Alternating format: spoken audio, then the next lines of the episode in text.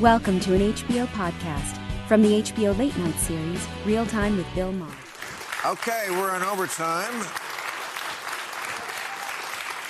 Uh, Senator Klobuchar, some of the biggest threats we see for our, on our democracy are at the state houses. Yet we have fewer and fewer journalists covering state legislatures and city halls. I assume that's true. I guess so. You have legislation that would strengthen local journalism. Oh, what exactly would this legislation do? Well, I think this is what we've been talking about today is that uh, if you don't have coverage of things, democracy dies. Right. And what's been going on around the country is more and more local newspapers, local radio, TV have been folding. And a lot of this has to do with the fact that they generate content and Facebook and Google put it up and they get like a little snippet of it and they don't have to pay them for anything. And right. what this bill does, and it's bipartisan, we're just introducing it, uh, it basically says you've got to let these smaller venues, these newspapers, TV stations, be able to join together and get an exemption from the law so they can join together to negotiate better rates with Google and Facebook. Because otherwise, they're just going to die on the vine uh, because their revenues, Google's went up $66 million to a billion dollars in three months, $66 billion in three months from ad revenue. And meanwhile, more and more newspapers, thousands of them are shutting down. So this evens the playing field. Australia just did it. They're able to get better rates for their news content. And you're able to pay the journalists that are doing the investigation and writing the stories and just plugging it in to the big tech companies. Yeah. It is a shame about local papers.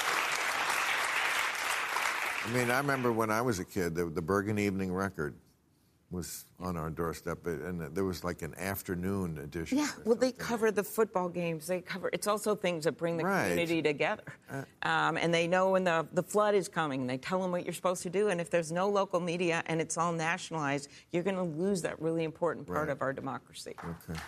Um, Rob, you recently uh, mentioned that you believe Archie Bunker would have supported Trump, but would have condemned the insurrectionists. How do you think he'd vote in the next presidential election? I, I, think he's one of those people that would have had enough of Trump at this point. Yeah. Yeah.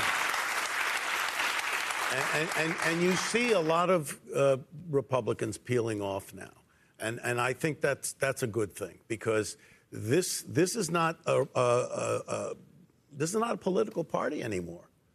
I don't know what this is. This is some, you know, the, the cult, the cult, you know, whatever. But it's, it's, well, you know, they, you know, th- this. I believe it's there's a Christian nationalist movement that's very frightening. Well, there is, and and I've actually am finishing up a documentary on it called uh, Christian Nationalism: The Danger. It's called God and Country: The Danger of Christian Nationalism, and it's and it's basically they take somebody like Donald Trump who doesn't espouse anything that they believe in, and they elevate him to godlike status, and that whatever he does is okay. So, um, well, I, there, I mean, first of all, Trump was losing steam before the raid at Mar-a-Lago. Yeah. I mean, yeah. I, I, it's, the election. I mean, he lost by seven million votes. Yeah, but he was not as unpopular right after the election as he was right before the Mar-a-Lago raid. Right. He was steadily going down. Mm-hmm. DeSantis was yes. stealing his thunder. Yeah. And it looked like DeSantis was going to get the nomination or at least had a fighting chance. Then the raid came, and look, I don't agree with you about Archie Bunker. There are Republicans peeling away. I don't think he would have been one of them. I don't think he was. He was not a bright guy, and he was just. It was all based on loyalty and personality, and also that he was. He was an angry guy yeah. who was not happy with his life, and that's the that's what fuels Trump well, you, voters. you might be right. Norman Lear just turned 100, so let's ask right. him what he thinks. he was the one who created right. these characters. No, you might be right. Right. You might be I, right. I don't know. I get a hard time thinking Archie Bunker would be turn on uh, somebody who who just loved to stick his finger in the eye of the elite. That's what Archie Bunker but loved. Did you think that Dick Cheney's daughter would turn on Trump? and she did. Um, I mean, Liz I never... Cheney. I, am saying there are a number of yeah. Republicans. Uh, especially those that came forward and testified at the January 6th Commission. Yes. And they, they, they wouldn't have even done it right well, after the election. But over time, it just the guilt and what they're seeing happening to our democracy, and he's still out there. Well, yes. People can change. Well, I don't know if they. I don't think the Republicans changed. I, people within the Republican Party, there are people abandoning their party, and they are Yes. voting in places like Kansas. But those- and independents have a strong voice here. Those so I just- I- Republicans- I, don't give up on some of these people. I I, give up on 30 percent, but not the rest. Seven seven Republicans in the in the Senate voted to convict Trump over January 6th without all the information that we have now. That's seven Republicans. I mean, if they have ten Yes. more, he do- you know what I mean. There are a You lot have- of. Republicans And that I- are not are fed up with him. I agree. I can guarantee you, Mitch McConnell is not thrilled right now with having to support Trump. He's not. well, I don't know if he's going to anymore because Trump came out today attacking Mitch McConnell. He, he, he, he, he- uh, in a really, I know it's hard to believe, mean spirited way.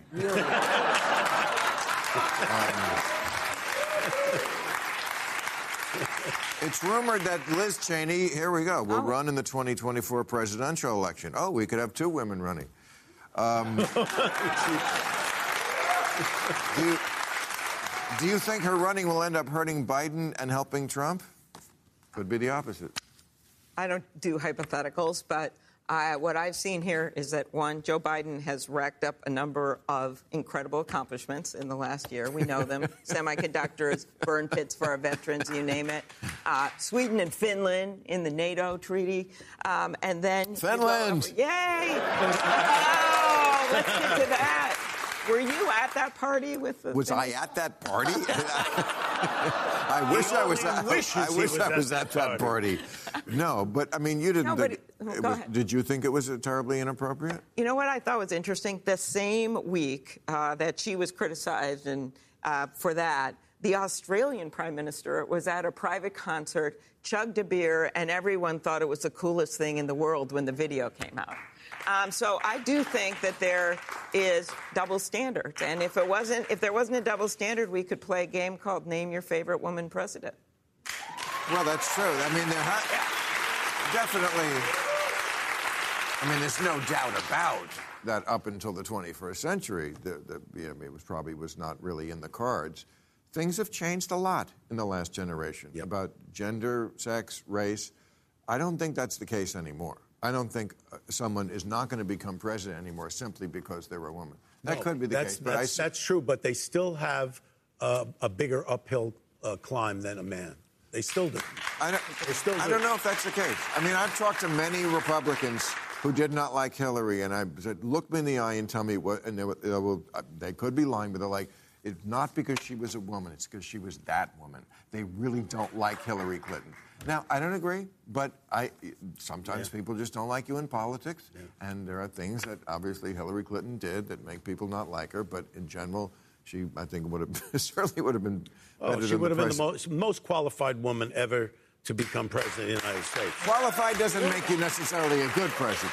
Well, I mean, you know, qualified and also knowing how government works, much like Joe Biden. He knows how it works, and, And he gets You know, things done. I think of those four years if Hillary had been president versus what we had with Oh, my Donald God. Trump. You can't make I. I just said that. Okay. She would have Okay. but well, this, this is a different issue I'm arguing here. No. I'm saying just being qual. You know who was super But- qualified? Buchanan. You know, okay. you but, can. you know- James Buchanan. You were there. 18. No, I, I no. Was I there? You- What how do you want- know how That's what millennials say. I wasn't there. It didn't exist. That's not what somebody your age says. No, there's a thing called a history book. Yeah. I, I think what I, I think the point is this: over time, it's been getting better. But for so long, people were willing to vote for women for the legislature, things like that. But they were afraid of having them run things, right? So we had so few women governors. We're starting to have more. We still have a lot less than we should. Uh, we have, including Democratic woman Laura Kelly is the governor, by the way, of Kansas. Um, we had so few women in positions of power, mayors, police chiefs, things like that. That's changing. Poll after poll showed that that was the step that the voters had to take, and I would agree with you. I think there's been a major shift. Yeah. Millard Fillmore, very qualified. Millard Terrible. All right, thank you Terrible to president. terrible president, but very qualified. All right. Thank you, folks. Catch all new episodes of Real Time with Bill Maher every Friday night at 10, or watch him anytime on HBO On Demand. For more information, log on to HBO.com.